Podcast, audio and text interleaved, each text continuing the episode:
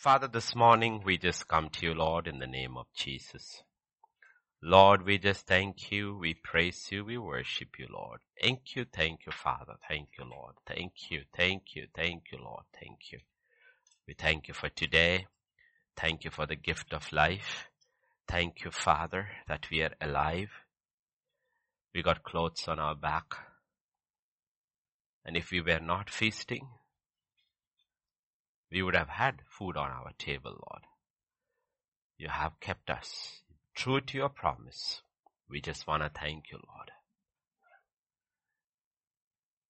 As we look into your word and the word looks into us, and as we pray later, I pray, Father, there would be a separation, Lord. Constant separation in us, preparing us for the coming of the Lord separating us from the spirit of this world, the spirit of Babylon, and allowing the Spirit of God to sanctify us completely, Lord. Spirit, soul, and body to present us blameless on that day. So this morning, we pray, Lord, and commit ourselves into thy hands. In Jesus' name we pray. Amen, amen, amen. Yes, we'll turn to Joshua chapter 3 and verse 2 and 3 and then continue. Yeah, Joshua rose early in the morning. They set out from the acacia grove and came to Jordan and he and all the children of Israel and lords there. And they commanded the people saying, when you see the ark of the covenant of the Lord your God and the priests and the Levites bearing it, you shall set out from your place and go after it. Right. So you will see the directions to the people. The new generation begins here. Chapter 1 is about directions to Joshua. Chapter 2 is about the two spies who go into Jericho and come back with a good report. And chapter 3 is the directions to the people. So generally speaking, God is speaking to us in chapter 3. And the first instruction is about the ark. And if you, like I said, if you read chapter 3, you will see nine or ten times the ark is mentioned. For 40 years, the ark was with them in the wilderness. And it went with them in their wanderings. Okay. And you will see God took care of them. Okay. Were they a faithful generation? No, they were not a faithful generation, but God was faithful. Second Timothy chapter 2 and verse 13 says, even when we are faithless or unfaithful, he remains faithful. He cannot deny himself. Okay. That is the picture of the ark in the midst of the first generation in the wilderness. That was a generation that was unfaithful or faithless. But God was in their midst and He was faithful. He took care of all their needs. He protected them. He provided for them for 40 years. Now a different generation is rising. It's going to be a faithful generation led by two faithful men. There are two leaders among them from the old generation. One is Joshua. The other is Caleb. Okay. These are faithful men who have proved their faithfulness in their wanderings. Two men proved their faithfulness. In Numbers 14 and 24, about one of them, about Caleb, this is what God says. But my servant Caleb, because he has a different spirit in him and has followed me fully. Okay. So he talks about Caleb there. The spirit of Caleb is a spirit of faithfulness. So a different generation is going to possess the land. And they are characterized, they're going to be characterized by this quality. Their forefathers, their previous generation were unfaithful, but God was faithful. The second generation is characterized by this man, Caleb and Joshua, and they are faithful men.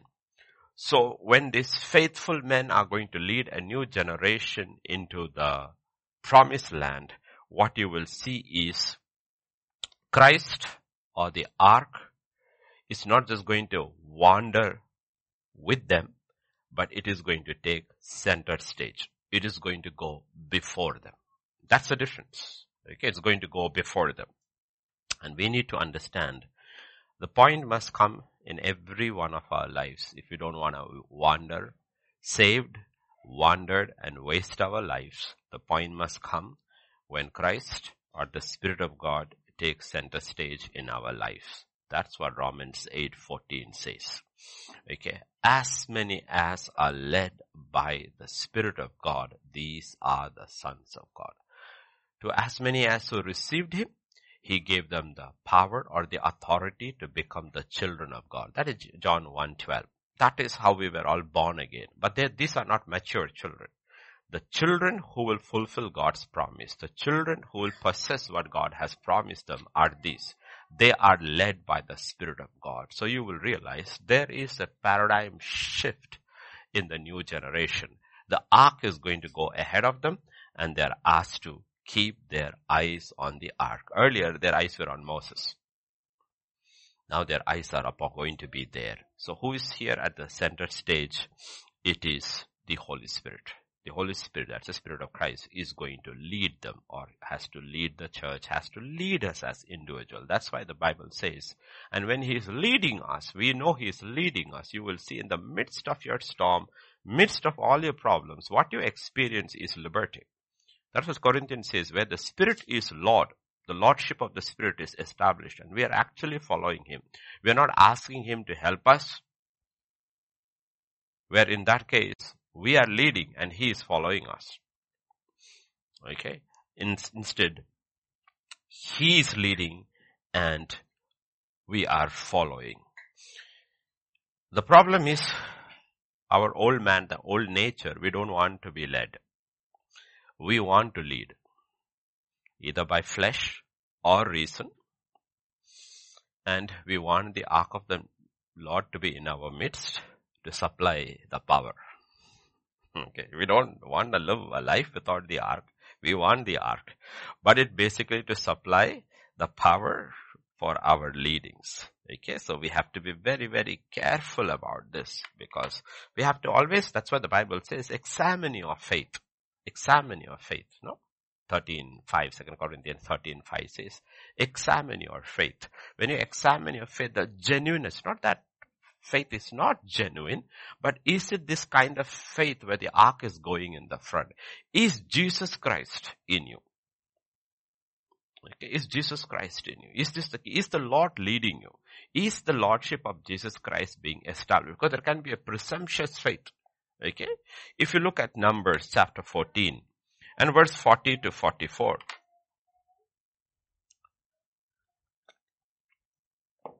And they rose early in the morning and went up to the top of the mountain saying, Here we are. We will go up to the place which the Lord has promised, for we have sinned. And Moses said, Now why do you transgress the command of the Lord? For this will not succeed. Do not go up lest you be defeated by your enemies, for the Lord is not among you. For the Amalekites and the Canaanites are there before you, and you shall fall by the sword, because you turned away from the Lord, the Lord will not be with you. Look at verse 44. But they presumed. This is what we call presumptuous faith, assuming God is with you. They presumed to go up the mountain, but look at the second part of it. Nevertheless, neither the ark of the covenant of the Lord nor Moses departed from the camp. The ark didn't go, that represented the presence of God in their midst. Their leader did not move. And you know what happened in verse 45? They were beaten. They were defeated. Okay, they were defeated. Then the Amalekites and the Canaanites who dwelt in the mountain came down, attacked them and drove them back as far as Hormah. Okay, so that was a presumptuous faith. If you look at that, the ark did not depart the camp. The ark did not depart the camp. That's why we have to examine. Be very sure we are not trying to lead the Lord, push the Lord. Don't presume. Be very careful that God is going before us. And that's why God says, wait. See, we have this issue with time. God does not have an issue with time. Okay, so waiting is very difficult. How long, how long, how long, how long, how long? But God says, wait. Okay, wait. Okay, and the ark will go before you. So this is where the ark comes. Ark basically represents primarily Christ because ark uh, in Jesus is the fullness of God. If you look at the ark, inside, the ark is a very simple structure overlaid with gold.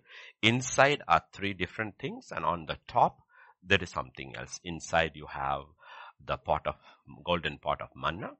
You have Aaron's rod and you have the Ten Commandments. Okay. And all of it actually for us in the new covenant, we will understand it. Old covenant, they carried it. They never understood it. Okay.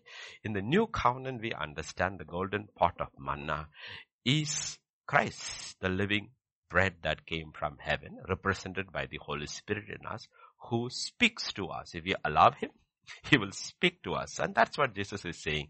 Man shall not live by bread alone, but by every word that proceeds from the mouth of God. If you listen carefully, even when I am teaching, you will hear God speak to you concerning your problems.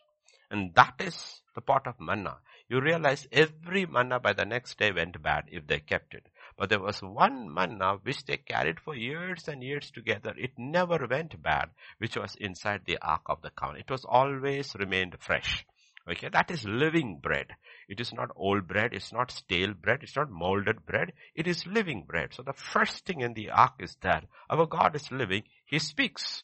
And the Spirit of God speaks. It's a living. We have been, the Bible says we have been born again or to a living hope. A living hope by the resurrection of Jesus Christ. Okay. Our faith is living. So the first thing is Jesus is represented there as the golden pot of manna where he speaks.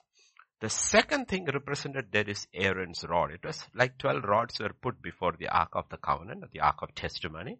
Next day, Aaron's rod had budded and blossomed. Okay, so out of something that was dead, new life came in. That is a resurrection power. Jesus was buried, his body did not see uh, destruction. Instead, he was raised up on the third day. That is a resurrection power. That is the power that is offered to us. The Bible says, my body, your body is dead because of sin. We were shaped in iniquity, brought forth in sin. The body is dead because of sin. But if the Spirit of Christ the Spirit of God that raised Jesus from the dead dwells in you. He will quicken your mortal bodies to do God's work. So that resurrection power dwells in us. So that is the second thing is that is given to us, the resurrection power, the power of Christ, the resurrection power of the Holy Spirit. The third thing that was there are the Ten Commandments. The Ten Commandment, Commandments represents in the Old Covenant, New Covenant, in very concise form, what does God demand from man? This is the righteousness that is demanded from man encapsulated in ten commandments, the perfection that is demanded from man. But it is kept there to uh, let us know it was met by Christ and Christ alone. The perfection that God demands from you and me to enter into heaven was met by Christ Jesus, the complete character, the perfection of God, righteousness, holiness was met by Christ. And that is the third thing kept over there. And what is outside? It is the mercy seat. So when you look at the mercy seat, we look at these three and we go to God and by faith receive the mercy that is offered freely. Now this is what is going before them. This is what is going before them. Okay, that we have forgiveness and we have remission for our sins through the blood of Jesus Christ. What was put on the mercy seat? It was the blood that was put and representing the blood of Jesus Christ. So God is teaching the second generation over here. He's teaching a second generation. You know what? If you want to possess this land and you want to occupy this land and keep that land, you have to be led by my spirit. And he's telling us, if you want to possess the life of my son and keep the life of my son till the end of your life, you have to be led by my spirit. My spirit has to be Lord. Otherwise, you may occupy and you will lose it. Or you may not possess it at all. You may just wander in this life and just saved and go across on the day of your death and eternally be discouraged, disappointed because you look at what you could have had and what you lost. So God has a design. Okay? God has a design. And God has a plan. God has a plan. He's telling them this is how you should do. And God has a direction in which way you should go across the river. And the Bible says God has a day. Okay, go to verse 5. Okay. Joshua said to the people, sanctify yourselves. Okay. For tomorrow the Lord will do wonders among you. Okay. Two things are mentioned here. One, what they should do and there is a day mentioned. The day mentioned is called tomorrow. What are you supposed to do today? Today is the day. Today, if you hear the voice of the Lord, do not harden your heart. What are you supposed to do today? Sanctify. But there is another day called tomorrow. What happens tomorrow? Tomorrow is the day where the Lord will do wonders among you. So you remember, this is important. Okay, this is important. There are days fixed by God. There are days fixed by God. But the first condition is this. The first condition is the word there called sanctify. Sanctify can mean one, separate. It can mean consecrate. It can mean dedicate. It can mean surrender. All this it means. Like when we have a baby dedication. What are we doing? We are sanctifying them for God's, God's purpose. Okay. Sanctify. It can mean separate, consecrate, dedicate, surrender. And if you go to Romans 12 verses 1 and 2.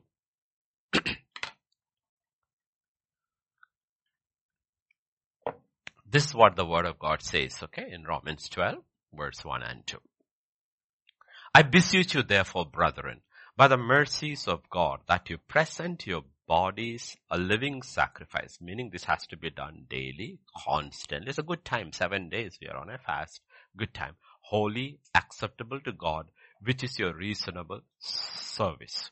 And then verse 2, do not be conformed to this world, but be transformed by the renewing of your mind, that you may prove what is that good, acceptable, and perfect will of God. Okay, we are not getting into that this thing, but let me tell you this. Is the truth. Most Christians will sadly live their entire lives without knowing what the will of God for them was. Because their minds cannot be renewed. Unless our minds are renewed. See, acquiring a lot of biblical knowledge is not a renewal of the mind. Please don't misunderstand these two things. We can have so much knowledge about the Bible without our minds being renewed. Okay? Because for the minds to be re- renewed, the primary condition is the surrender of our bodies. Okay, surrender of our bodies. So Jesus taught to multitudes, but only 12 people actually left everything to follow him. They surrendered their bodies. And even when they surrender their bodies, their surrenders were in stages. But Bible says two weeks back, Pastor Vijay talked about Matthew and the others. They left everything and followed him. Okay, that, that's a point where actually they have surrendered their bodies. And therefore, when he's talking to the crowd, they don't understand anything. They have no questions to ask. Very few people ask questions. They sit, listen, and they go. But the disciples will always come and ask privately, what did you mean? And you would teach them. He would teach them. And the Bible says after resurrection, he opened their understanding so that they could understand, open their minds so they could understand the scriptures. Why? Why are they able to understand? Why are they able to know God's will? And every one of them, except Judas, every one of them, if you check history, fulfill God's will in their lives. What was the primary condition? The primary condition was that they should surrender their bodies. And the thing is that if we don't surrender our bodies, it is not the renewal of the mind that comes like now you have come. Simple example. Okay. Today is a, like for most people, it's a holiday or students, it's a holiday or people are holiday. And if you are nearby, the choice you make is to surrender your bodies by coming here. That's the first act. By coming here, you have chosen to surrender your bodies. Okay. And if you are following the discipline of the church, which was announced, which is each one has to choose it to fast, you surrendered your body to step two of fasting, coming here. Now the third thing you have to do is that now to surrender your bodies, the faculties of your bodies, primarily your ears and your eyes, to concentrate. So there is, without surrender, renewal does not take place. Not surrendered. Renewal does not take place. And because people struggle to surrender, okay, struggle to surrender because whatever you have to do, you have only this body to do it. You don't have two bodies. Okay, I have two bodies. This body I will give it to God. Do whatever you want. This body is mine. Now please help me to do whatever I want. It doesn't work that way. We have only one body. Jesus himself says, a body you have prepared for me, O Lord. Behold, in the volume of the book, it is written about me. I have come to do your will. So the first thing Jesus does is that he surrenders his body to his father and the father is revealing his will to the son stage by stage by stage because there is surrender. Where there is no surrender, the will of God will not be understood by us because our minds cannot be renewed. Understand that's, that's the primary condition is surrendering our body. So the first thing he tells them is sanctify. Okay? Sanctify yourself for tomorrow the Lord will do wonders among you. The first thing he says sanctify. Separate your bodies. And you will see in the old covenant it was basically they showered, they bathed, and they washed their clothes and all. You, you need to understand, okay? Because people will understand why it is so, why it is so. It is not like we think water was not easily available in the old days. Okay, unless you lived by the river. Okay, so people didn't wash like we think they did. And clothes were very few. People had two pairs maximum. Old, days, I'm talking about ancient days. Okay. So, uh, if you had old days in even US and all, if you had a bathtub, the first one who got in is lucky. He gets clean water. After that, the second one gets in, third one gets in. Okay, water gets dirtier and dirtier, okay? Because people are out, okay? So, for them, it was an outward thing, washing your clothes, bathing yourself, anointing yourself with oil and all that, you know. So that was a form of sanctifying yourself. In the new covenant, God says, holy, acceptable in the sight of God. So the first thing God asks them is, sanctify yourself. Now, we are here primarily allowing, first of all, you have to allow the word of God to sanctify yourself. Second, it is the Spirit of God if you allow Him to sanctify yourself. Third, it is the blood that sanctifies us. Fourth, it is the Spirit. It's by faith we sanctify ourselves. And finally, we have to sanctify or cleanse ourselves. Because God says, if you sanctify yourself, what happens? There is a day assigned. Now that, that day is not today. That day is tomorrow. There is a day assigned. Okay. Tomorrow we know like for us tomorrow is fifth. Today is fourth, right? No, today is third. Tomorrow is fourth. Okay, now we are not talking about fourth, we are talking about the concept about tomorrow. There is a day called tomorrow. A lot of people in their minds, their experiences, tomorrow never comes. Tomorrow never comes for so many sad. It's true. This is Christian experience for 2000, 6000 years that tomorrow which God promised. What is that tomorrow? That tomorrow is when God will do wonders among you. That is tomorrow. Where you actually experience the supernatural power of God, the power of God. That tomorrow never comes because before tomorrow comes, there are two things that needs to be done. There is a, a day called yesterday. And there is a day called today. Until I have dealt with yesterday and today, tomorrow cannot come. God's tomorrow cannot come into my life. What is there? There is yesterday and there is today. Go to Romans 5 and verse 1 and 2. Therefore, having justified by faith, we have peace with God through our Lord Jesus Christ. Peace with God. So what is that got to do with? It's got to do with yesterday.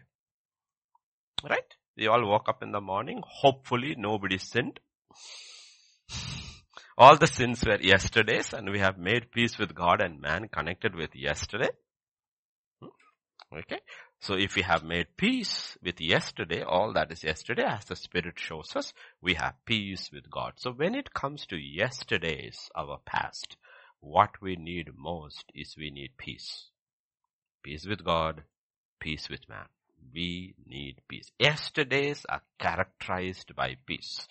If you do not have peace about your past, you cannot move into that day called tomorrow where God will do amazing things. There is a day called tomorrow where will God will do wonders among us. But first we have to deal with our yesterday. Yesterday, okay? Jacob has been running in fear, running in fear, running in fear, okay? See, there's no point in prosperity without peace. Okay, when God prospers a man, the Bible says he adds no trouble to it. A lot of people are prosperous and tormented. They live tormented life. They have no peace.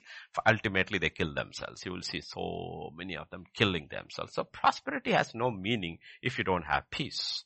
Okay. So Jacob is very prosperous in every way, but he has no peace because he has no peace about yesterday. When he's running from Laban's house, three days early he ran, still Laban caught up with him.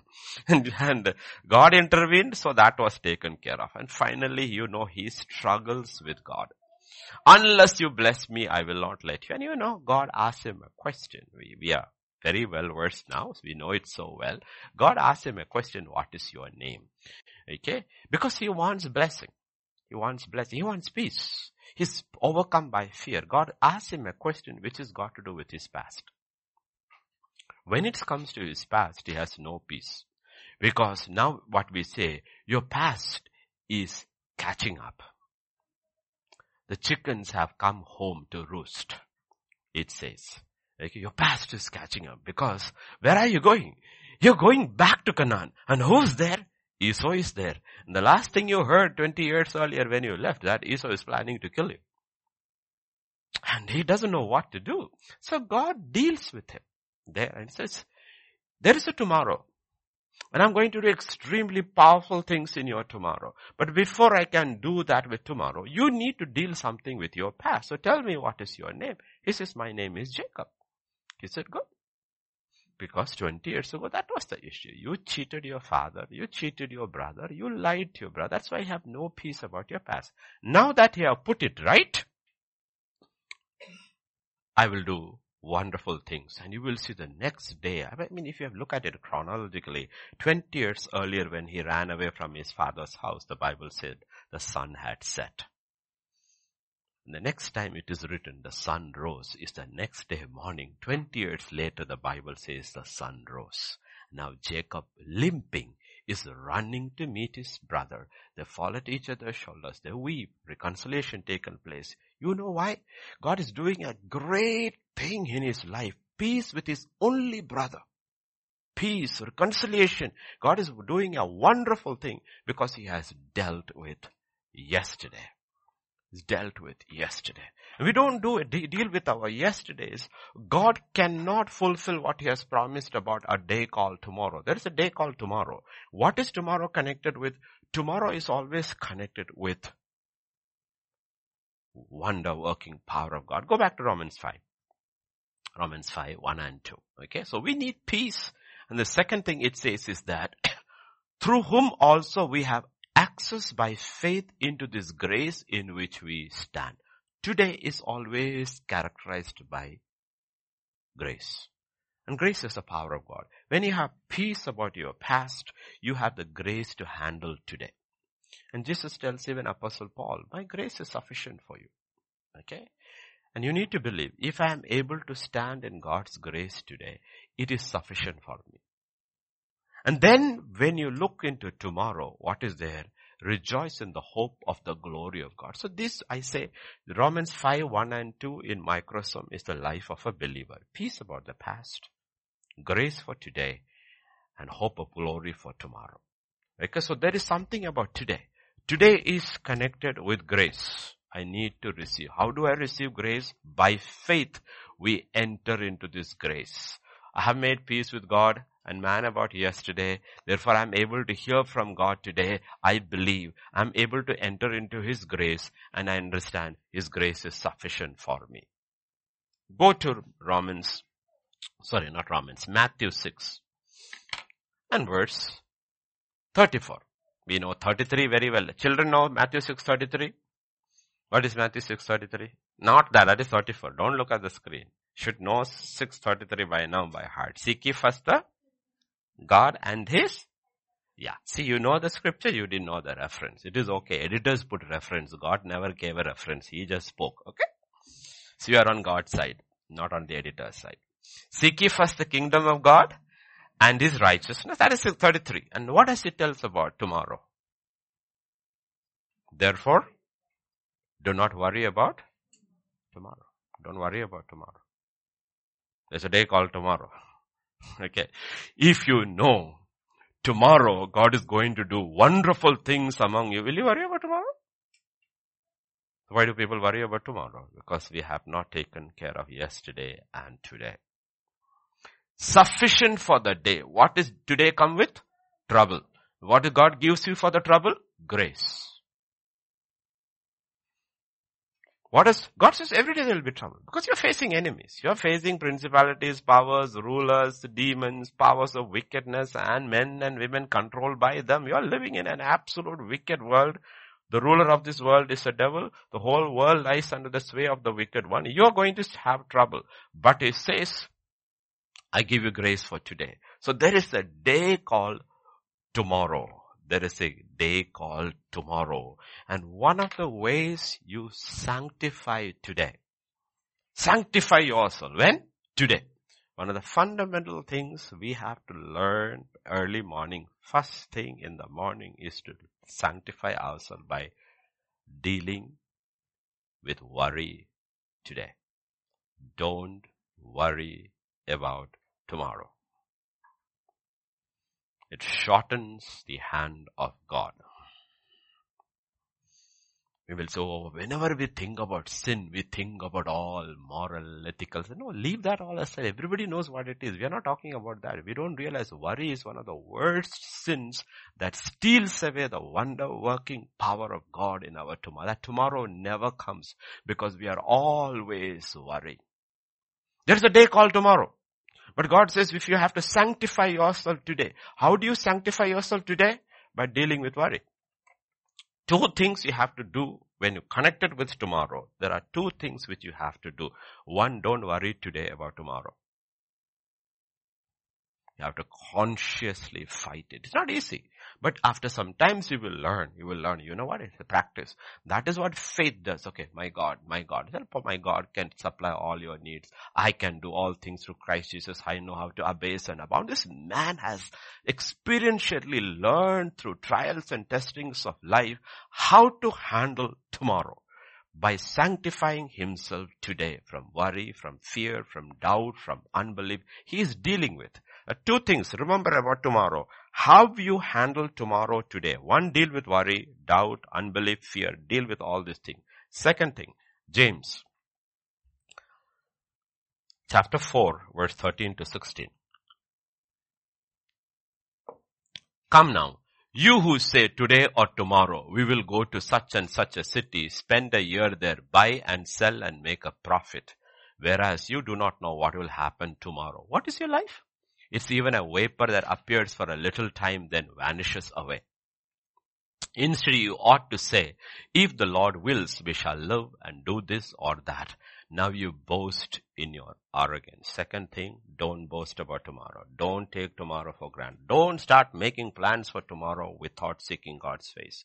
Even when you make a plan, always be safe and add, if God wills. Tomorrow is not promised. Don't worry about tomorrow.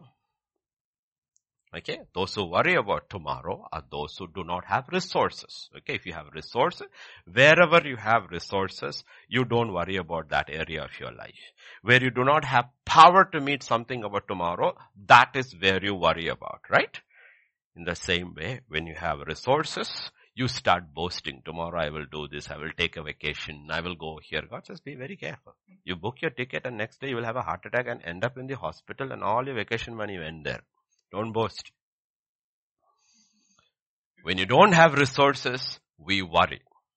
When we have resources, we start making plans. We boast about tomorrow. I will do this. I will do that. I will do that. Remember the rich man? He had such a harvest. He said, I'll break down all these barns and build big one. God said, you fool. You fool. Don't you know today?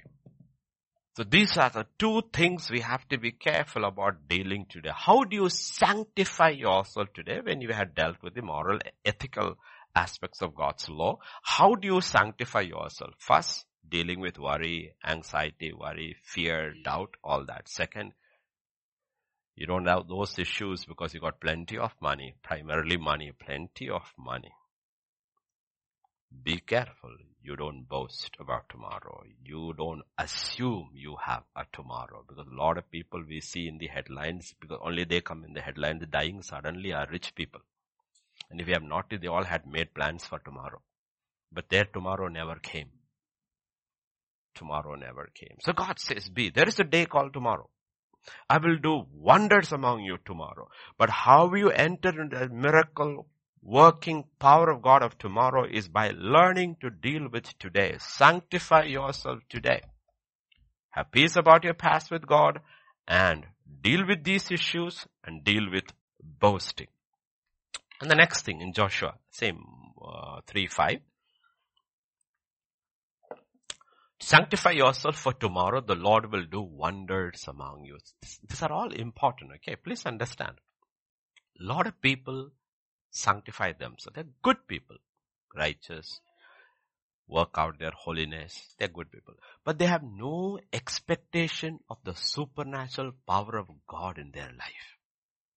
Sanctification for sanctification's sake. No expectation. You see, if you come to church, you should come with expectation God will speak to me. You should come eh, when pastor prays or anybody prays or worship takes place. I am ill. I will be made well. If you don't come without expectation, you will go without expectations. Now Sunday people all are very religious. Even the nominal Christian is very religious on a Sunday. But no expectations. When you go to office, you have an expectation. When you go to a restaurant, you have an expectation. When you go to a movie theater, you have an expectation. When you go to a football match, you have an expectation. When you come to church, no expectations. And this is the God of all. That's the questions Jesus is asking. He's standing there and asking, who touched me? Who touched me? And Peter said, everybody is touching. He said, no, only one with expectation touched me. Because I felt virtue flow.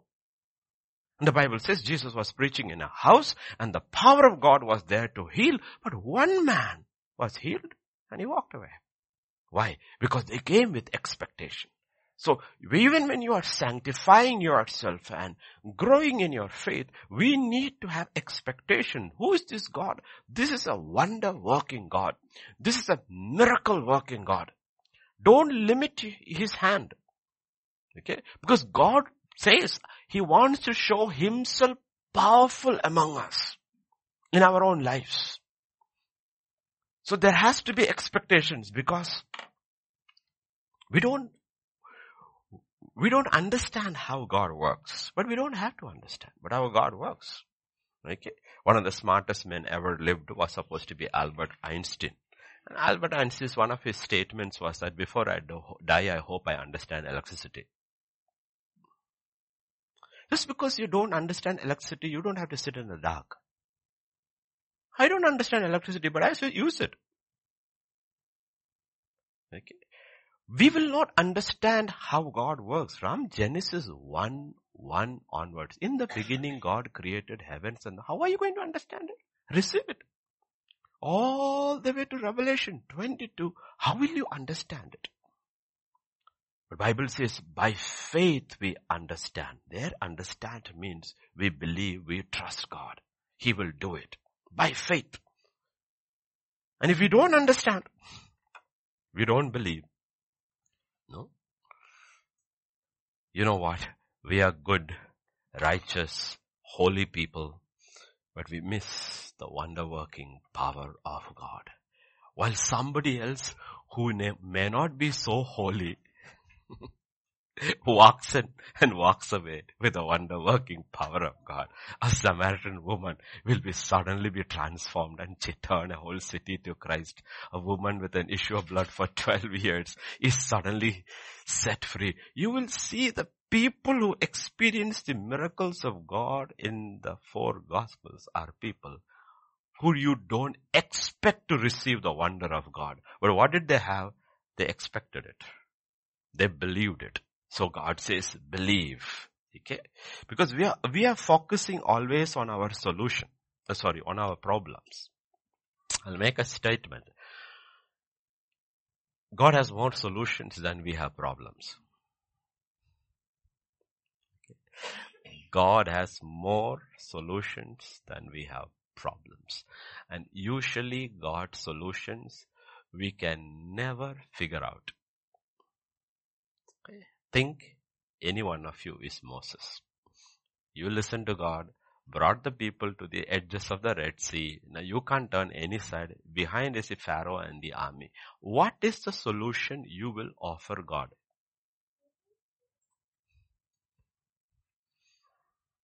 What is the solution? You have to cross the sea. What is the solution? And what is God's solution? These are not stories. These are real events. These are not stories. These are real events. Okay. So, recapping what we looked at today, please remember. First thing God tells is, let Christ be at the center. Center, not center of the camp, but His center stage of your life. He has to go ahead of us. We have to follow Him. We have to consciously try to establish the Lordship of the Holy Spirit each day. And when He is Lord, we have liberty. They are going ahead. No? Jesus said, you have to follow me. And as many as are led by the Spirit of God, they shall be called the sons of God. Second thing is, he says, sanctify yourself. Okay, if we don't sanctify ourselves, we will not move into the will of God because our minds will not understand. It basically stands by surrendering our bodies. Come, come, children there. Listen. Okay, listen. Surrendering our bodies every day. Okay, in this body is everything, your soul, your spirit, everything. He says, offer your bodies to me. That's primary. Where a body has not been surrendered, surrendered, a boy who's wandering outside on the road is not going to learn anything that is being, being taught in the classroom. Because the first thing if you have to learn in a classroom is the boy or the girl has to be in the classroom. The body has to be offered. And after that, the soul has to be offered. The thinking has to be offered. Emotions have to be put away. Mind has to be focused. The will has to be exercised. In the world, the spirit doesn't come in. It's the soul. There's a surrendering of the body first and then equipping of the soul. In the new covenant, first is the surrendering of the soul. So surrendering of the body in a particular way, wholly acceptable to God. And then the mind is being renewed to understand what God is trying to say and we will be able to prove, you know what? The will of God was good. It was actually pleasing and one day we'll realize it was perfect. In the beginning we won't understand unless our minds are renewed. So sanctify. Okay, prerequisite, no conditions, it's an unconditional surrender. You don't set conditions before God, you will never understand the will of God. You don't set conditions. And then there is a day called tomorrow. You deal with yesterday, deal with today, don't worry about tomorrow, don't boast about tomorrow, and then we will see God is a God who will do wonders. Now, verse 7.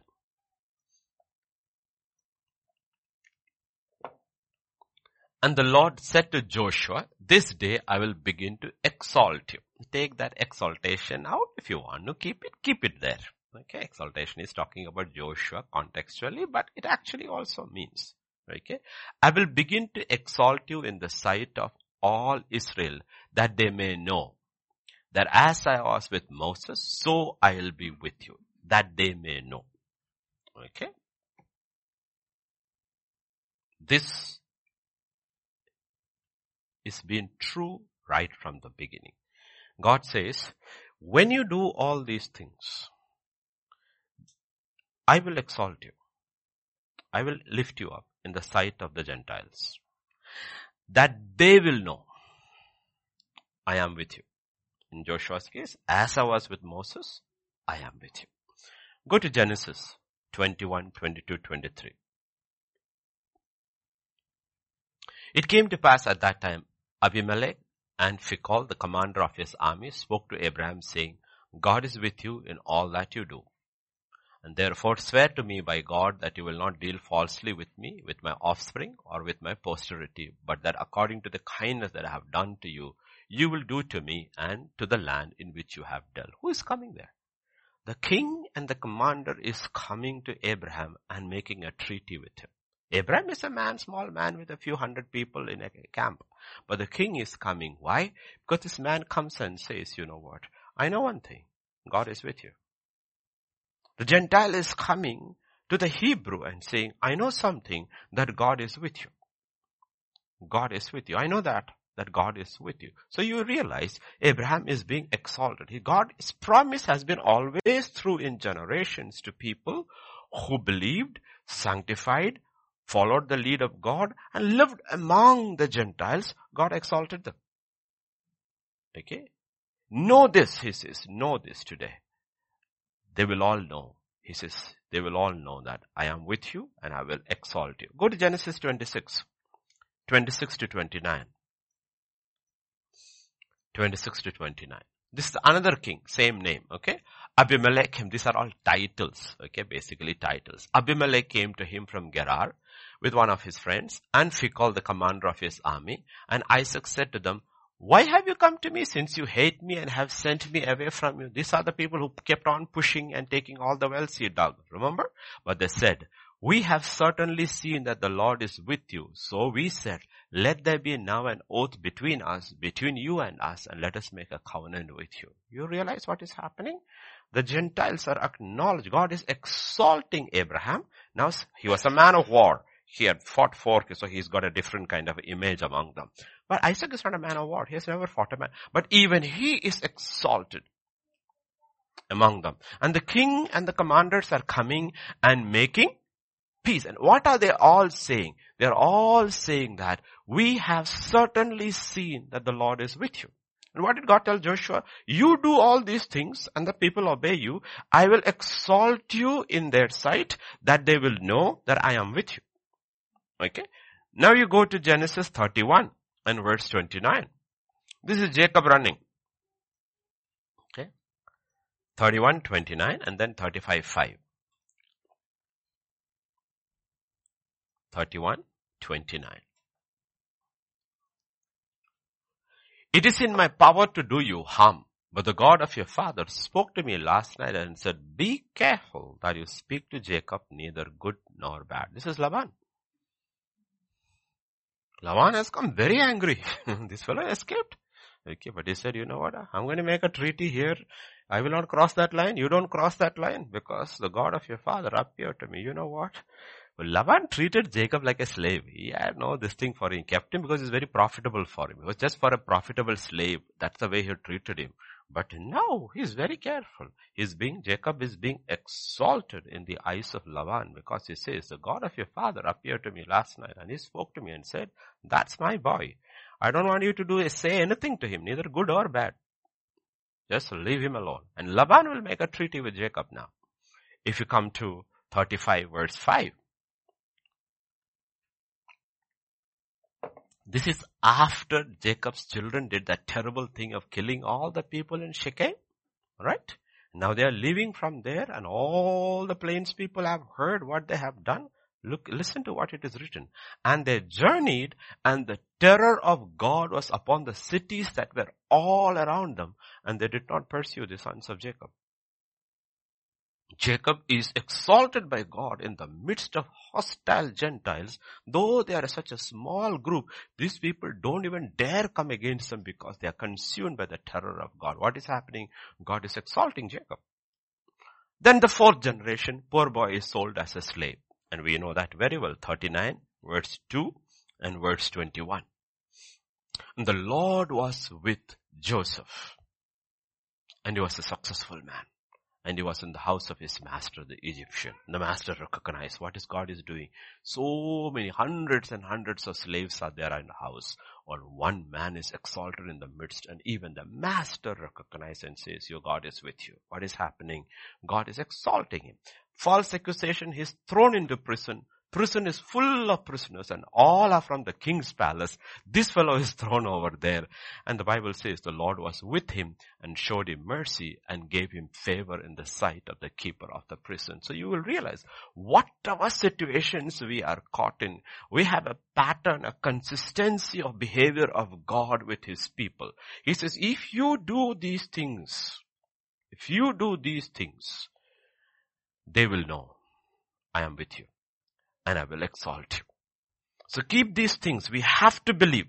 If I keep Christ in the center, if I allow the Lordship of the Holy Spirit, if I allow the Spirit of God to lead me and sanctify myself, what will He do? He will exalt me. He will exalt. He will see that others are able to recognize that God is with me.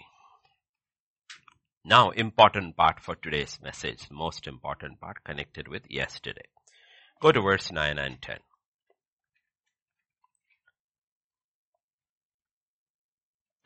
Joshua said to the children of Israel, come here and hear the words of the Lord your God. One was connected with Joshua. Now he's telling the children. By this you shall know. By this you shall know. Right? By that they would know God was with him. But by this we shall know. The living God is among you. Take it personally. By this I will know that God is living in me. By this I will experience the power and the presence of God. What is that? He will without fail, pakka hundred percent, he will without fail drive out from before you the Canaanites and the Hittites and the Hivites and the Perizzites, the Girgashites, the Amorites and the Jebusites. Can I have verse 11 also? Or I don't think, uh, yeah, yeah, uh, 10 is enough. 10 is okay. God had said, there are seven nations in that land stronger than you. He had already told them, stronger than you. But this is how you will know. By this you shall know. Okay.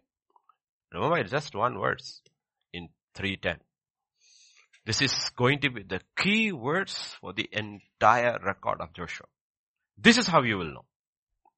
This is how, we also need to understand personally speaking. This is how I will know. This is how Moses will know. This is how John will know. This is how each one will know. God is living in me. It's a living thing. How? Because there are seven nations or seven spirits in me. Seven. These are, these are demonic pictures. Okay, these are demonic pictures. What are these? These are seven nations. These are demonic entities that was in my old self, which you and I have to put to death. Otherwise we cannot receive the new life of Christ Jesus.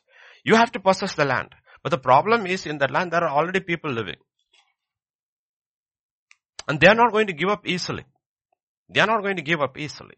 So God says, there is an old man. Born in sin, shaped in iniquity. He's not going to give up easily. And he talks about the perfection. Seven is a number of perfection. This is the perfection of the demonic, the perfection of the enemy that is in us. In all of us, every man under the sun, the old man, has the perfect capacity to commit all sin. Not, not some sin. All sin. Everybody is the same that way. It's our conditions that refrain us from committing those sins. But all of us have the same capacity, perfect number seven. Okay, same capacity to commit all the sins under the sun. So when you gave that power to a man called Solomon, he went to the extremes. Do you see that? Why? Because he had the power and the time and the ability. So he went the all nine yards. So we need to realize that there is a Solomon in all of us. Not the wise one, the foolish one. Okay. If we have the power and the capacity and no restraints, we will also go all the way. We'll also go all the way. It is within us. And these seven nations have to be subjugated. That is how I will know that God is among us. That is how I will know. Okay. Now Joshua is speaking, but the Bible is very clear. The people, the ancients spoke as the Spirit of Christ spoke through them. So it is Christ speaking to you and to me. And in, in theology, you call it what you call. It is an assurance word. This is how you will know. By this you shall know. I'll give you a few examples. John 13, 35. Gospel according to John 13 and verse 35. By this will all know. By this all will know that you are my disciples. God says, if you live as a loving community one another, everybody will know you are my disciples. By this will all know that you are my disciples. When you become an unloving community, by this all will know you are not my disciples. By this you shall know. Go to 1 John. Go to 1 John. Chapter 2 and verse 3. I want to show you what God is talking about. This is what we call as an assurance. There's a finality about this. Now by this we know that we know Him if we keep His commandments. Did you see? So that we will know. We will know. By this we know that we know Him if we keep His commandments. 1 John 4 6. We are of God he who knows God hears us. He who is not of God does not hear us. By this we know the spirit of truth and the spirit of error. So, John is saying, I know who I am. I am of God. He who knows God hears us. Anybody sitting in the church, John is saying, if he listens to me, he listens to God. He who is not of God does not hear us. By this we know the spirit of truth and the spirit of error. By this we know. I know this is one is of God, this is not one of You know this is in the truth, this is in the error. How? Because he listens to me. By this we know. How does a pastor know his sheep? He's giving us a format. No. Sheep know their pastor. Pastor doesn't know their sheep.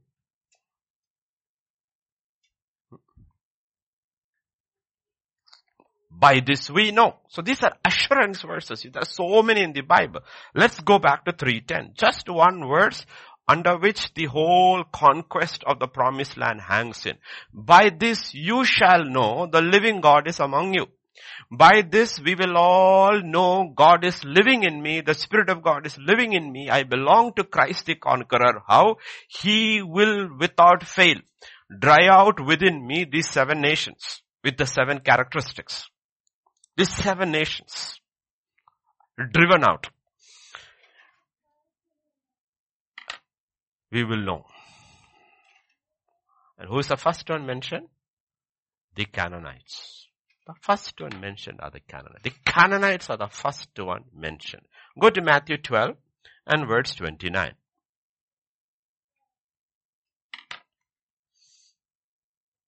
Or how can one enter a strong man's house and plunder his goods unless he first binds a strong man? Then he will plunder his house.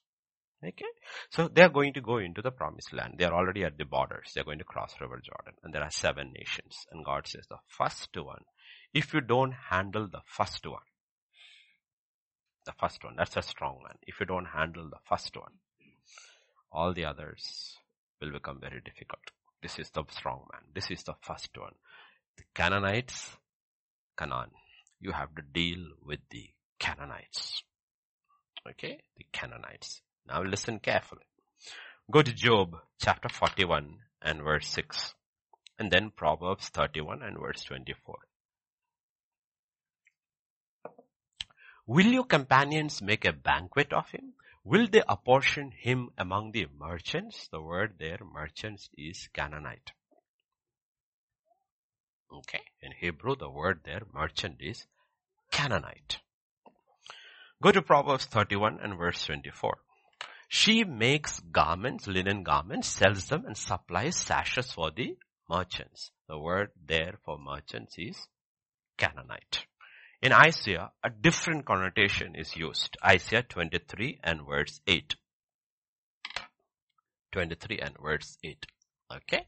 Who has taken this counsel against Tyre, the crowning city, whose merchants are princes, whose traders are the honorable of the earth. There the word merchants is the actual word Canaanite with a connotation of traffickers. Okay. Traffickers. So we need to understand why we have to deal with the Canaanite spirit first. Because if you don't deal with the Canaanite spirit who's mentioned first, we will never progress anywhere. Original Canaanite, original trafficker. Go to Ezekiel 28 and we will read from verse 12 onwards. First. Son of man, take up a lamentation for the king of Tyre and say to him, Thus says the Lord God, you wear the seal of perfection, full of wisdom, perfect in beauty. Now we know very well God is talking about Lucifer. You were in Eden, the garden of God. All his decorations are mentioned. We will leave that. Go to verse 14. You were the anointed cherub. You were there on the holy mountain. And verse 15. You were perfect in your ways from the day you were created till iniquity was found in you. Let us further. By the abundance of your trading, trafficking. He's the original Canaanite. You became filled with violence within and you sinned. Therefore I cast you as a profane thing out of the mountain of God. You need to realize the original Canaanite spirit, the original Canaanite is Lucifer. He's a trafficker. And he's full of violence. To get what he wants, he will use any methods. Bend, break. Go to verse 18. You defiled your sanctuaries by the multitude of your iniquities, by the iniquity of your trading. You are a merchant, you are a trafficker. Therefore I brought fire from your midst, it devoured you. So you need to understand what God is trying to tell us. The original trafficker, the Canaanite, is Lucifer. We know about Nineveh very well because, because of Nona, Jonah, we know about Nineveh. Look at what in Nahum, okay, 316, God's judgment over these nations, Nineveh. You have multiplied your merchants more than the stars of heaven. Nineveh, traffickers, merchants. Okay? Please understand. That is what we need to understand. This entire world system is built on that. Nobody is bothered about anything except the economy. It's all about merchandise and merchants and trading and selling and buying. That's why Jesus said, be careful. The last days will be like that. Buying and selling, buying and selling, buying and selling. Okay. Entire thing is built on that. Go to Revelation chapter 18. Verses 1, 2 and 3. After these things I saw another angel coming down from heaven having great authority and the earth was illuminated with his glory. He cried mightily with a loud voice saying, Babylon the great is fallen, is fallen, has become a dwelling place of demons, a prison for every foul spirit, a cage for every unclean and hated bird. Okay. For all the nations have drunk of the wine of the wrath of her fornication. The kings of the earth have committed fornication with her and the merchants of the earth have become rich through the abundance of her luxury. You need to realize this is always how, if, if you have read your history or your literature, you would always knew in the Middle Ages, Jews were hated. The reason was Jews were very rich. They, they had that gift to make money whichever way. They were very rich. Even today, much of the banking is in their hands. That's why you look at names, they're all Jewish. So when kings had to go to war, they had to borrow from the Jews. Okay, that's why you have merchant of Venice, Shylock, the pound of flesh and all that. Okay, so you need to realize there was always from the beginning a combination of kings and merchants. Right? Kings and merchants. Kings need money, merchants have money. That's how it works. Okay, kings and the merchants, they always go together. So if you hit a very big merchant, the king will cover him. Like if you hit Adani, the whole system will cover him. Nothing has changed in 6,000 years. It's always a plot between the merchants and the ruling class. Elite and the ruling class. Because the ruling class needs money and the money is with them. So they like, you scratch my back, I scratch your back. So you will see the kings and the merchants. So we had COVID lockdown going in, but the very rich only got richer. They did not become, nobody lost money. They became richer. Okay. So this system, Babylonian system is built with that. Now read from verse 11. Then you will understand how the spirit operates. 11 to 13. The merchants of the earth will weep and moan over her when Babylon crashes. And Bible says in one day she will crash. We don't know how long that one day is, what it is, but one hour I think. One hour it will crash. Okay, one hour it will crash. And the merchants of the earth will weep and moan over her for no one. Wherever you see the word merchant, use Canaanite. Okay. No one buys the merchandise anymore. And then a list is given. Merchandise of gold and silver, precious stones, pearls, fine linen, purple, silk and scarlet, every kind of citron wood, every kind of object of ivory, object of most precious wood, bronze, iron, marble, cinnamon, incense, fragrant oil, frankincense, wine and oil, fine flour and wheat, cattle, sheep, horses, chariots, and what are they? Traffickers of bodies and souls of men. Bodies and souls of men. This is what Babylon actually traffics in. Okay.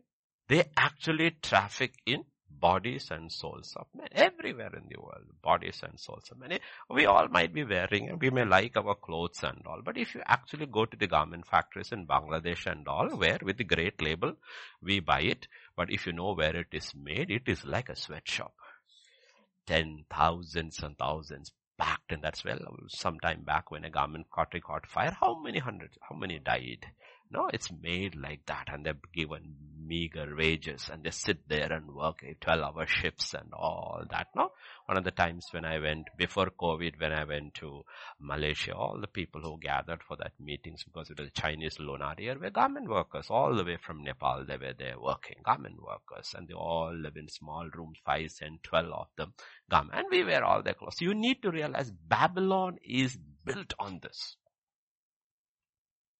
There's nothing fair in the way Babylon operates. Nothing fair in the way ba- Babylon operates only on the agenda of gain, of money. Okay? That is why God says, don't worry. Don't worry. Matthew 6, 31 to 33.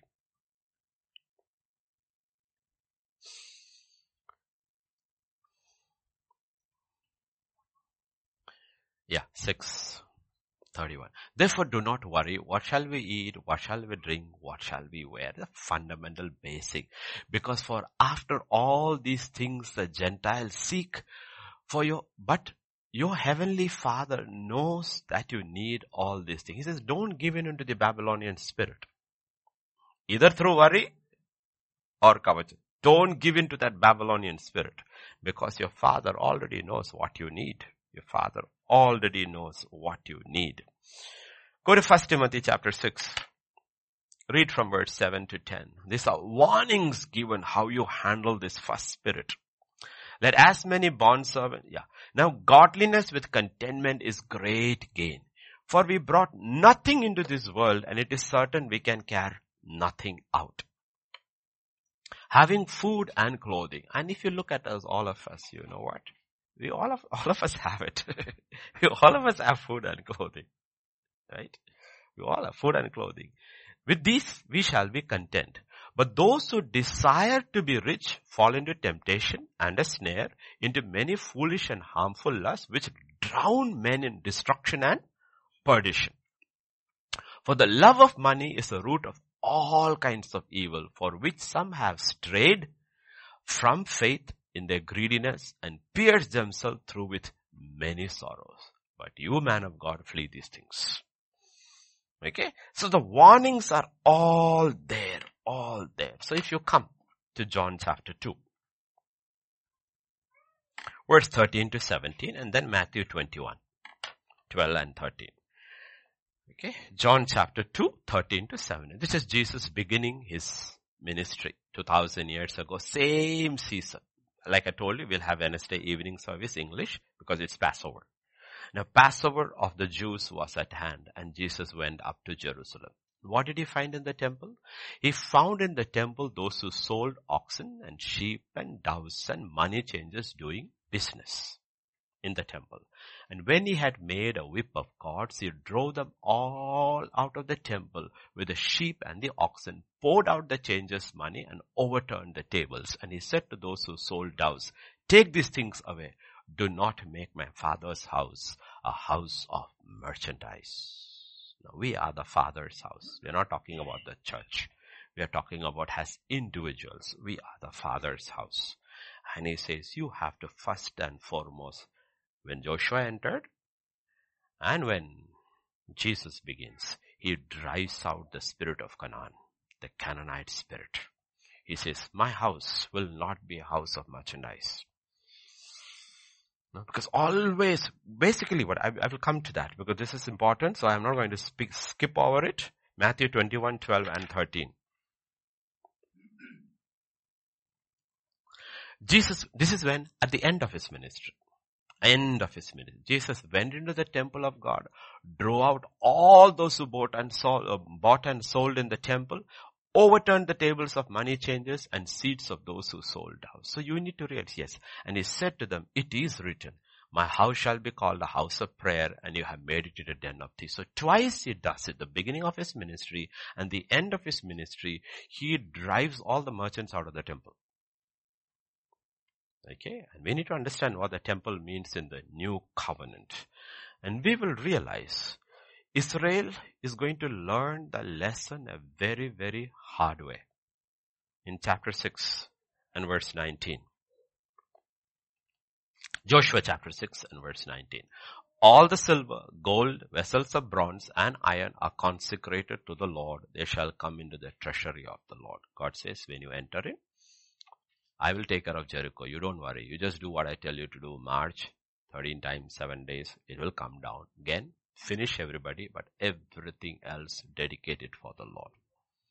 Okay? Dedicated for the Lord.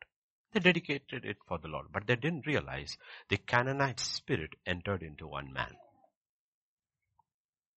Chapter 7, verse 1. 7, verse 1 Okay? and then 4 to 5, 4 and 5. Now the children of Israel committed a trespass regarding the accursed thing for Achan the son of Carmi. What did he do?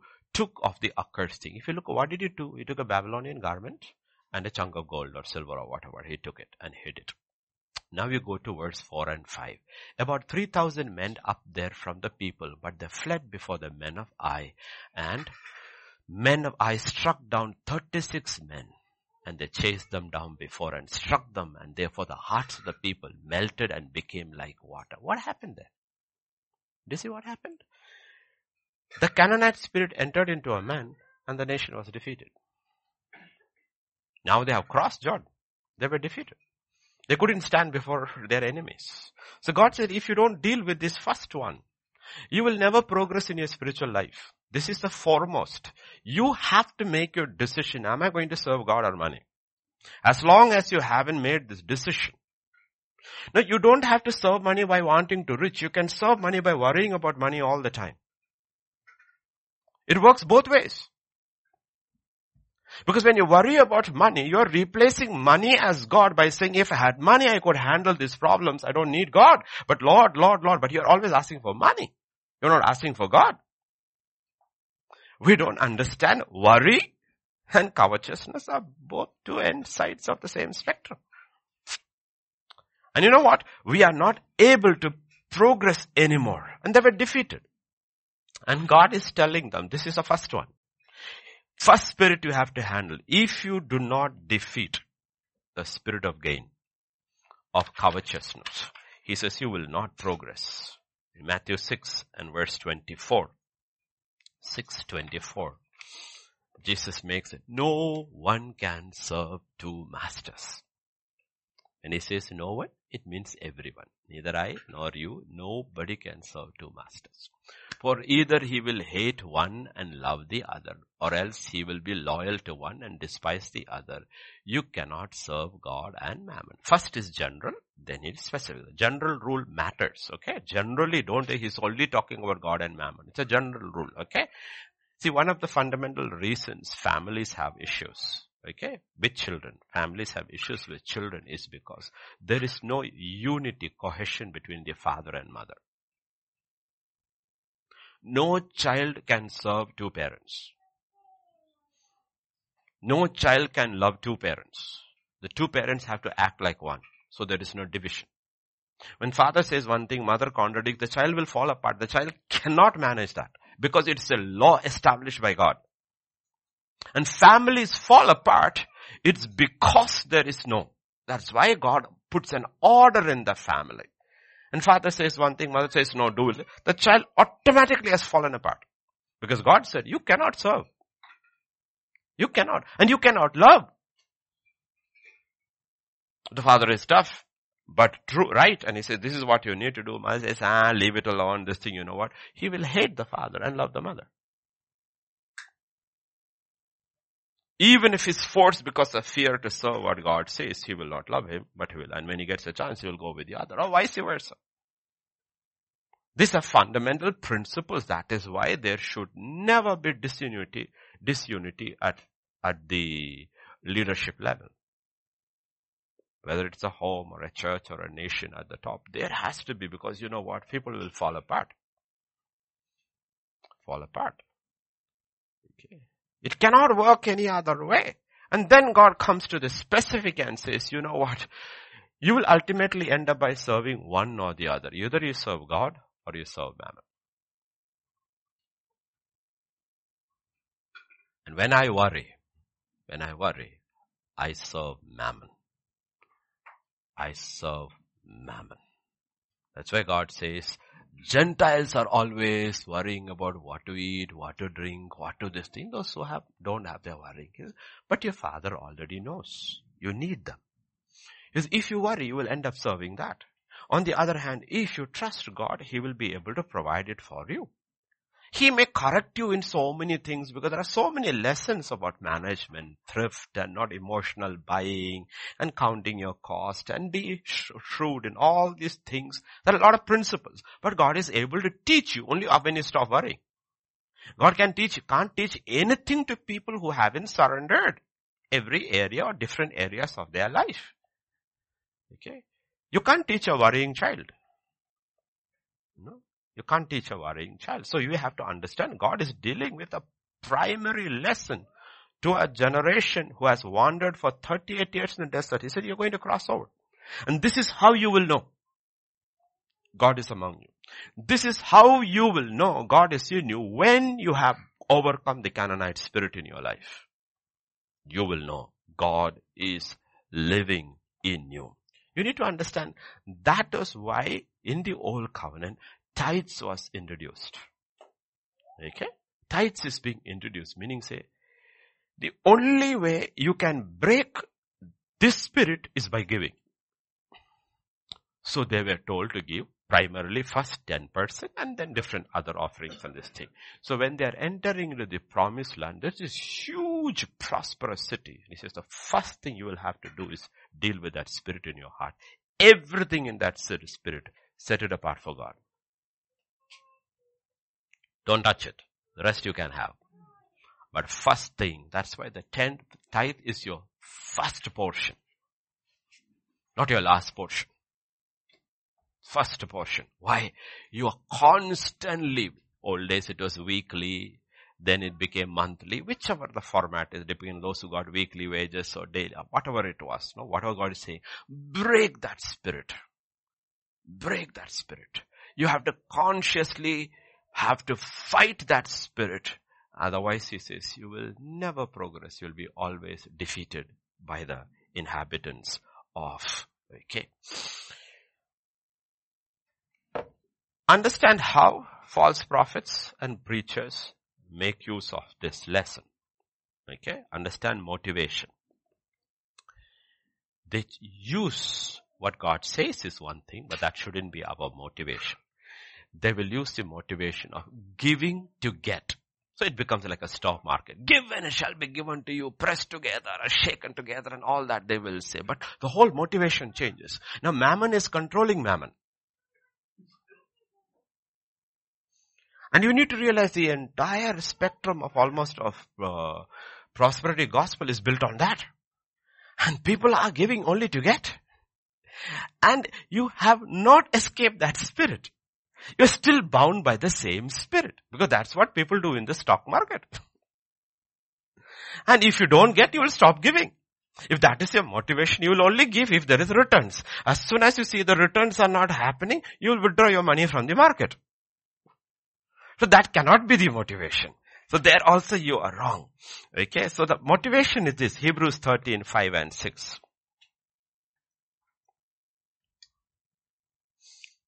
Thirteen, five and six. Let your conduct be without covetousness. That is the Canaanite spirit. Be content with such things as you have. For he himself has said, I will never leave you nor forsake you. He says, you be content. You don't be worried. The reason is because I'm with you. God is with us. Emmanuel, God with us. I will never leave you nor forsake you.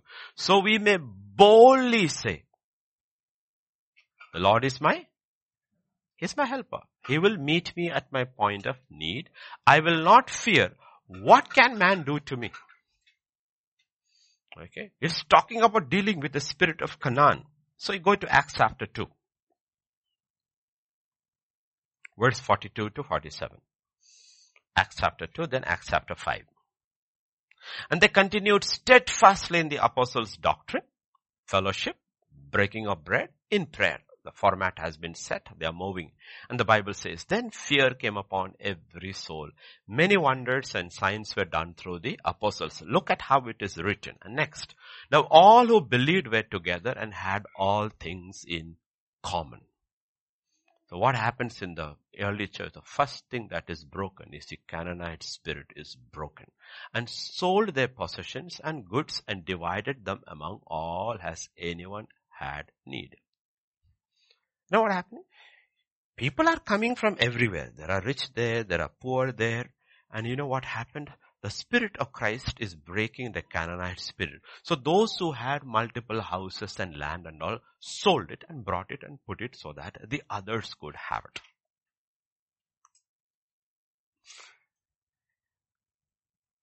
Nobody had to do anything. The spirit is being broken. As soon as the spirit is broken, things were happening in the church. Things were happening in the church. Okay.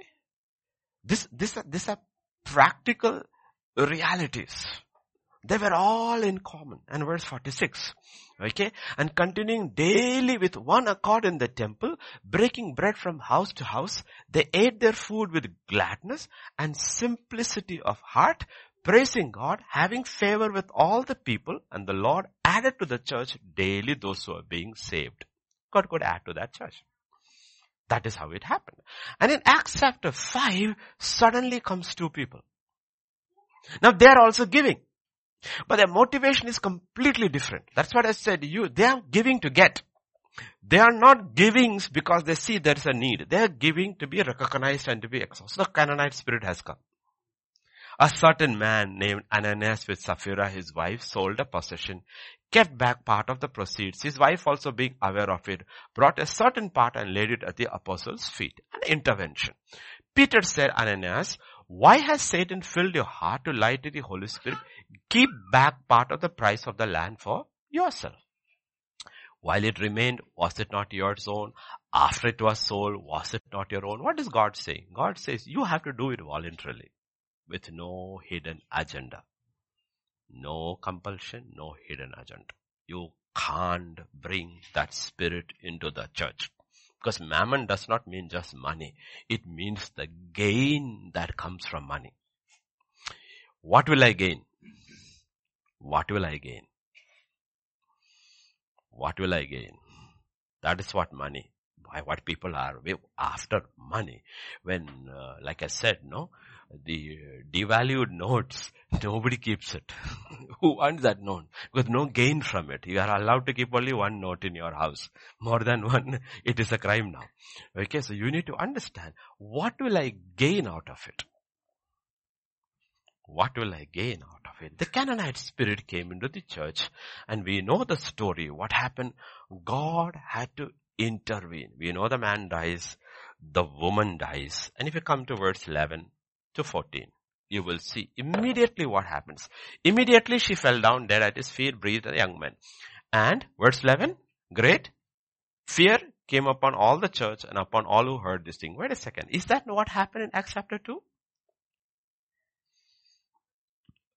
Fear of Lord was there. God was doing great signs and wonders among them. Everybody had everything in, in common. And suddenly this spirit is removed. Again that order is restored. And through the hands of the apostles, what is happening? Signs and wonders are again restored. What was stopping it? The Canaanite spirit. The Canaanite spirit stopped the flow of the Holy Spirit because two people came with it. God removed them out of the way and the Spirit is continuing His work. And they were all with one accord in Solomon's. Isn't that exactly written, that same words written Acts chapter 2? Yes. There was no Canaanite spirit. It is flowing smoothly. These people came in. That spirit is re- uh, removed and go back to 11. Yeah. Okay. And look at the hands, man. They were all and verse um, 13 and 14 if you want to read that. It is over there. Okay. And you will see, yet none of the rest dared to join them. People esteemed them highly. And verse 14 will say, and the believers were in increasingly added to the Lord multitude of both men and women. That narrative is exactly the same. Somebody, two people came with a Canaanite spirit and tried to stop the flow of the spirit. God removed them and the spirit continued flowing. It can happen at a personal level. Okay? You might be walking in the spirit and suddenly prosperity comes in and then that Canaanite spirit touches your soul. Now everything is valued in terms of how is it my gain, gain, gain, gain, and the spirit stops. And when that spirit is removed, the Holy Spirit still starts moving in you again. This is the fundamental block in a man's life. So that is where there are seven nations in this land. You will surely know God is with you. How? When you see God driving these spirits out. So if the ark has to go before us, money has to be behind us. Otherwise, it doesn't matter how sanctified you are. Honestly, the rich young ruler was a sanctified man. He said, I have kept all this from childhood. Jesus touched the Canaanite spirit in him, said, sell all that you have give it to the poor and follow me. And the Bible says he went sadly and Jesus looked at him sorrowfully and said, it's easier for a camel to enter into a sin through the eye of a needle than for the rich man, that Canaanite spirit. These are realities which we have to look at it. So you always have to be very, very, I'm talking to young people who are studying because every motivation for career also is connected with money. Your security is not in God. Your leading is not what does God want me to do in this life.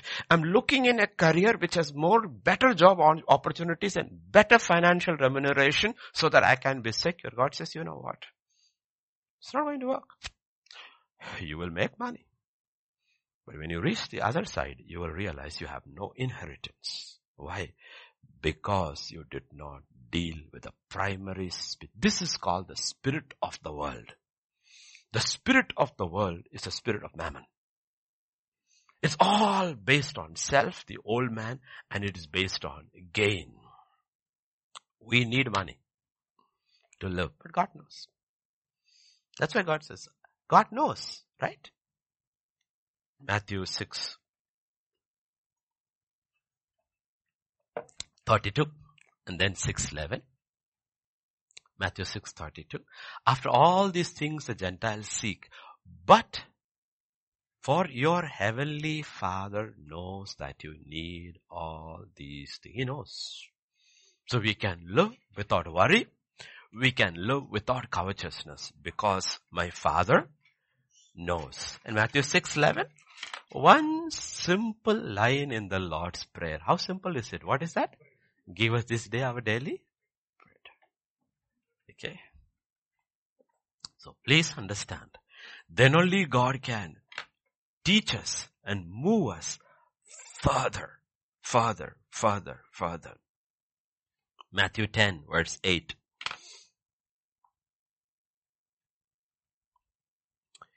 Heal the sick, cleanse the lepers, raise the dead, cast out demons. And there is a fundamental law. What is that? Freely you have received, freely give. Go to Ephesians 2, 8 and 9. You will understand. What did we actually freely receive? What is that we receive from God freely?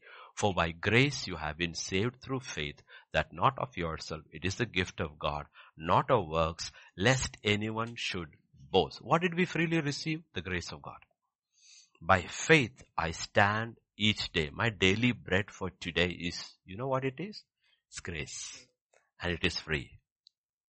And my grace is sufficient for thee. He gives us grace for today and we receive it freely. And because you have received grace freely, please remember, freely give. Don't have the Canaanite spirit. Okay. Go to Second Corinthians. I'm not finished yet because this is one of the most important teachings we need if you are going any further. Second Corinthians chapter 8, 1 and 3. And then verse 5, 6, 7. Moreover, brethren, we make known to you the grace of God bestowed on the churches of Macedonia. He says, you know the churches in Macedonia? Who's, who's he writing to? The church in Corinth. They're all in the Greek area. Macedonia was in Greece earlier, okay? So he says, do you know how the grace of God was poured upon the churches of Macedonia? Oh, you church in Corinth? That in great trial of affliction, the abundance of their joy, their deep poverty abounded in the riches of their liberality. He says, you know what? Among all of you, this was one of the poorest churches. For I bear witness that according to their ability, beyond their ability, they were freely willing. Let me tell you, he says, you know what? There was this grace. I saw the grace of God operating in the church of Macedonia. It was not a big mega church. It was a very small poor church. And you know what?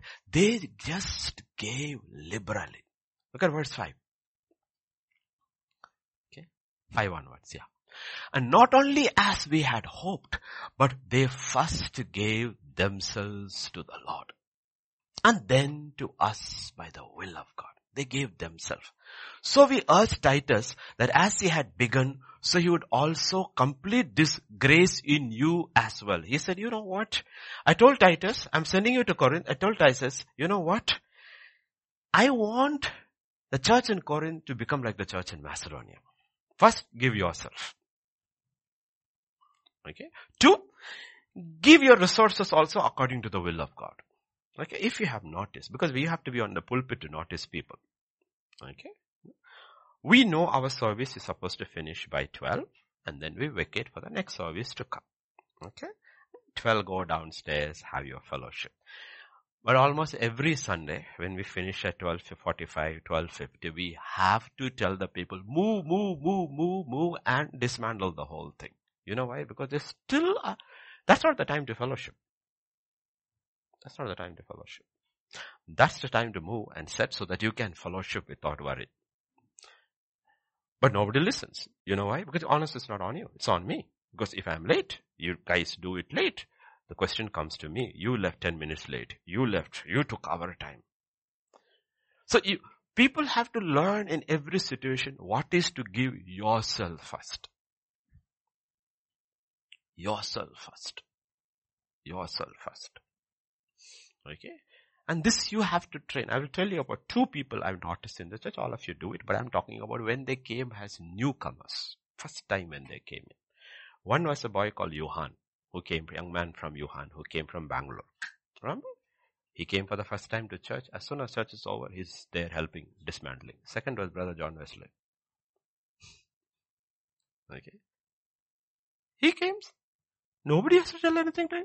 He's over there. Others are there, grown up with the church. These are people who came for the first time. And you say, ready here, pulling all here, because you know what? They have decided, it doesn't matter which church I go.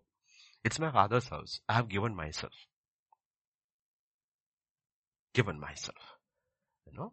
This consciousness should be there everywhere as children in the home. This consciousness should be there. It is not all about studies. It's about there are many chores in the house where you can make life easy. Make life easy. You can make life easy for your parents. But for that you have to give yourself first.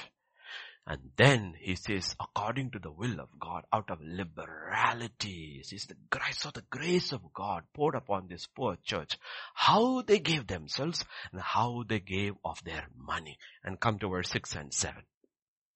No? Okay. So we urged that as he had begun, he would also complete this grace in you as well. Oh, Corinthian church, you're always sprouting your gifts and tongues and all that. Would you just give yourself? And give your money? Because there are so many churches in need. For as you abound in everything, you tell the Corinthian church, you abound in faith, in speech, in knowledge, in diligence, in your love for us. See that you abound in this grace also. What is the grace? The grace of giving. It's a grace.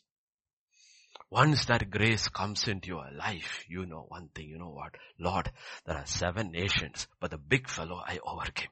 The first fellow Ai overcame. Canaanite spirit has been broken. Now I can handle the others by yoga. Because if I can bind the strong man, Okay? Eh, that's why God didn't take, see, God can take us through any route. He didn't take them to I, small town, you win, your confidence level will grow. He says, no, go after the big one first. Big one first, Jericho. You don't even have to worry, the walls will fall down, you can, but there is one test for you. The test is not the walls. The test is not the mighty men. The test is don't touch anything from that. Give it all over to God. That is your test. And they failed. One man failed. When they failed, the little town called Ai whooped them and 36 men died. If we can handle the Canaanite spirit, telling you, you will be able to handle the other spirit. So this first day of fasting, the seven days of fasting, deal with this spirit first. Don't look what is in it for me? How does this profit me? Because the whole world is working based on profit, profit loss, profit loss. In the kingdom of God, Jesus says, if you wanna follow me, you have to first deny yourself. Consider it as loss. On the other side, it will be gain. So Paul says, all that I consider as profit, I consider as rubbish that I may gain Christ Jesus. He inverts the equation over there. Otherwise we will ne- saved, wandering. We'll never progress further. One extreme of that gain is worry. Other extreme of that is kavacha. Both are the same. Both are the same. Both are the same. Okay. Now, for a minute, think about the things you are worrying. If money can handle it, that means money has replaced God there. Why are you worrying? Why are you worrying? Because He promised, I will never leave you nor forsake you. You will never understand the will of God. You will never walk in the will of God. You will be always wondering. All the promises are there. You are never able to take it. God is telling us something serious over there. Please don't worry. Final words for today. Maybe. Last but final. Paul also said that, so I can say that. James chapter 5 verses 1 to 6 and then one more verse.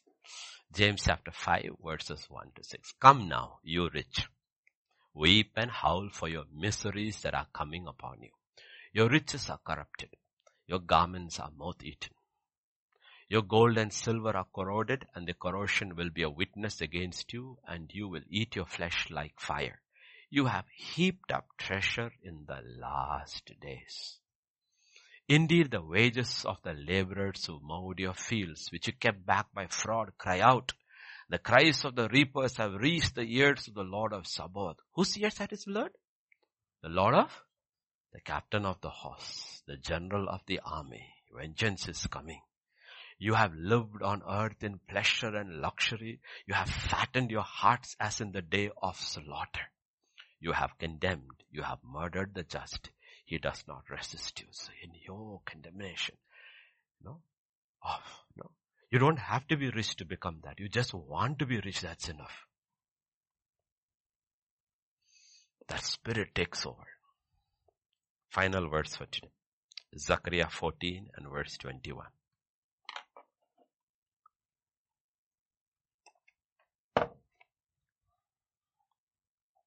Yes, every part in Jerusalem and Judah, it's talking about the old covenant and the new covenant, shall be holiness to the Lord of hosts.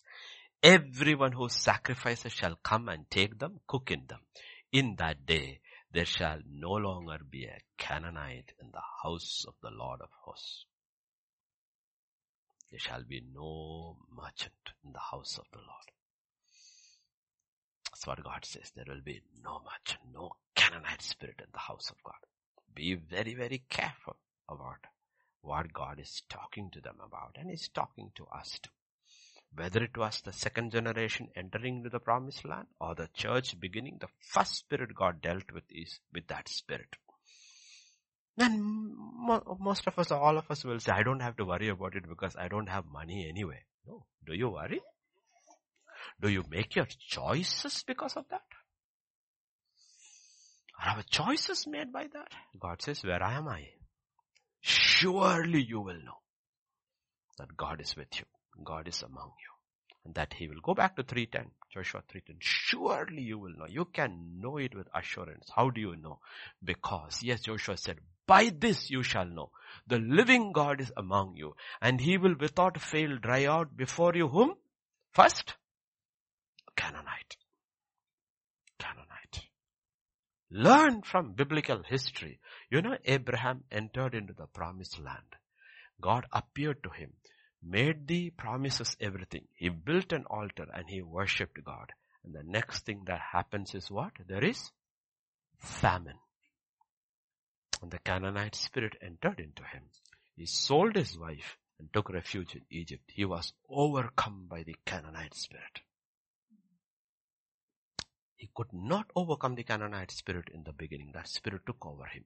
And Pharaoh made him very rich. They came out. Now both of them are rich. He goes and surrenders, deals with that spirit, but now there is conflict between two groups. Why? Because they were very rich. Strife has begun because the Canaanite spirit becomes, brings strife. And the one who is empowered by the Canaanite spirit has to be separated from Abraham and then will only God will speak to Abraham. This spirit is following the father of believers. And ultimately in Genesis 22, when he takes his only son, puts him on the altar and he, you know what he's actually destroying? He's destroying the Canaanite spirit will have no hold over me. For me to lo- lose is gain. It's not talking about riches. It's talking about the spirit. Abraham is an extremely rich man and his future is Isaac and he's dying him on the altar. There's no Canaanite spirit in him at all. And you see the difference. It can be like God says, uh, two will be in the bed, one will be taken, and one will be left behind. Think about two people in the bed. One is Job, one is Job's wife. He's an extremely rich man, the richest man on earth. In one day, he loses everything. There is no Canaanite spirit in him because he bows down and worships the Lord by saying, the Lord giveth, the Lord taketh, blessed be the name of the Lord. What does his wife say? Curse God and die she is consumed by that spirit. So if you were to see a picture of a husband and wife on the day of rapture, the one who has broken that spirit is taken, the other one is left behind. They are in the same house, living under the same, but one has dealt with it because your response to situations will show. How do we deal with this? So, during this season, you know, this season, We have to deal with the spirit because when God sent his only son to die for us, what was he counting on? when the second person of the Trinity is going to change his whole form and forever going to have a body like us, he's looking at loss and not gain. His only gain is that he's going to get a redeemed church. He endured the cross, the shame of the cross at the joy that is set before him. What is his joy? Us. And can we go to him with that Canaanite spirit? Because Canaan is a trafficker of souls and bodies of men. Bodies of men. And you know what? Abraham became a trafficker.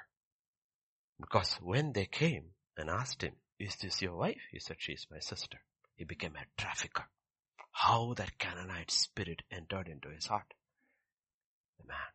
So we have to be very careful. These are not small things. These are things on which eternity is going to determine our own eternity. And these are the nations. And the first and the foremost nation is this. So don't worry and don't be covetous. God, that's why Jesus keeps on saying, don't worry. There is a day called tomorrow. The day of wonders. But the day called tomorrow cannot come until you have learned to deal with the day called today and yesterday. Then tomorrow will come. So sanctify yourself. Sanctify yourself. They had to deal with these things. This is the spirit of Babylon, the spirit of Egypt. Like I always talk about Achan. He must have been an older man because he had children and all. After seeing the judgments of God in Egypt, crossing the Red Sea, wandering for 40 years, the spirit still was lurking inside this man. What more do you have to see to destroy that spirit? And that got hold of him. And he was destroyed. And his entire generation was destroyed. Once that family representing that spirit was removed, Israel started winning again. And God says, when that is removed from our hearts, God will start manifesting His life in us again and we will be able to experience this. So this morning we will pray. Father, this morning we come to you, Lord. We commit ourselves, Lord. Lord, that you would search our hearts, O oh Father. Because these things lurk in the inner recesses of our own souls, O oh Lord. They hide very nicely. Camouflage themselves well with good intentions. But it's so deep rooted, the spirit of Canaan, O oh Lord. They're always looking at how does it profit me? What do I get out of this? That's why Lord you said if any man wants to come after me, he has to deny himself. The Canaanite spirit.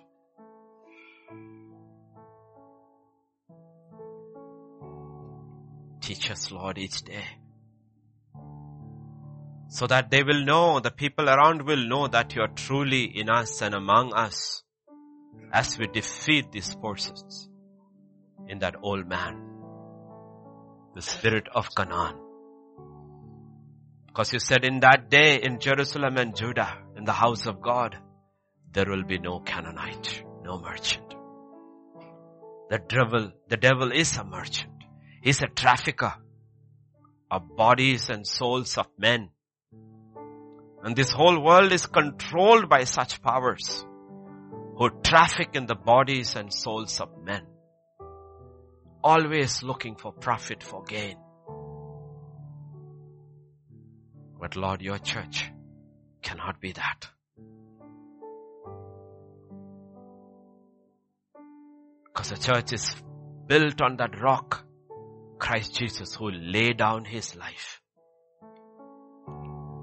And that's what you ask your church every day.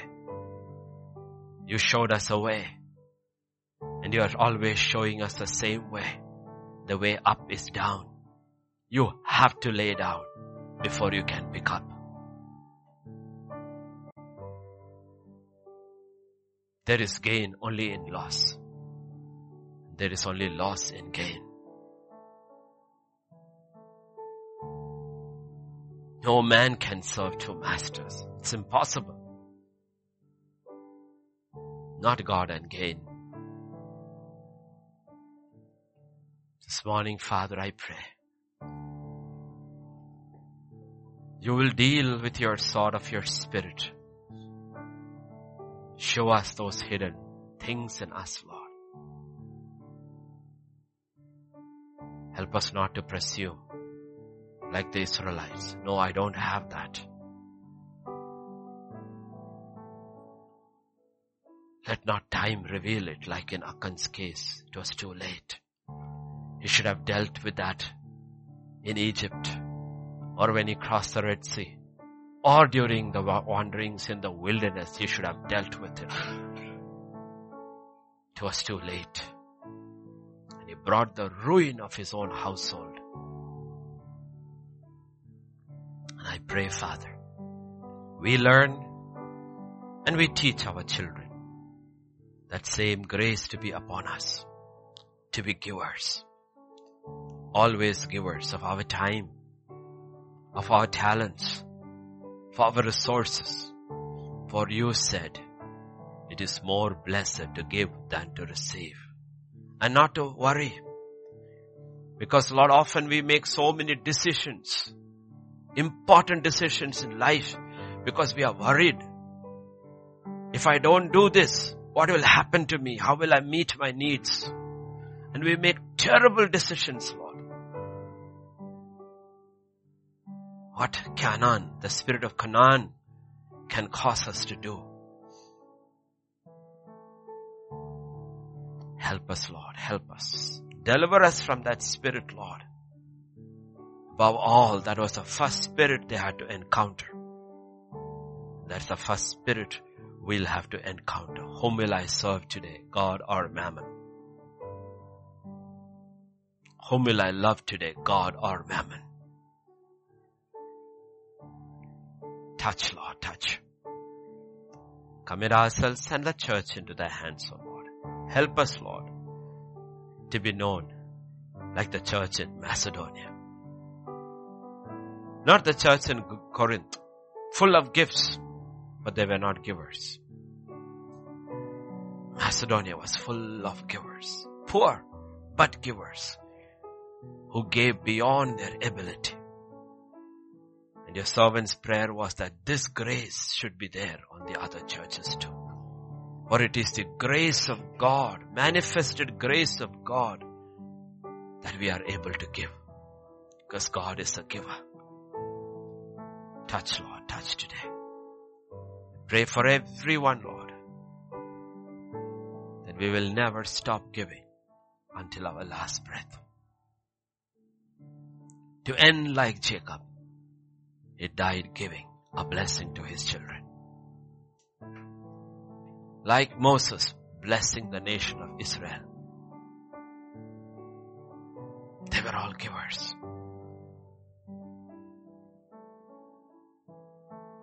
Freely we have received. Freely we have given. That's been our testimony, Lord. We have given beyond our ability. We have given showed us a way right in the beginning. And I pray we will end also that way, Lord, as a church. When you come, help us to be known as a people who gave everything to God and to His people. Never held anything back.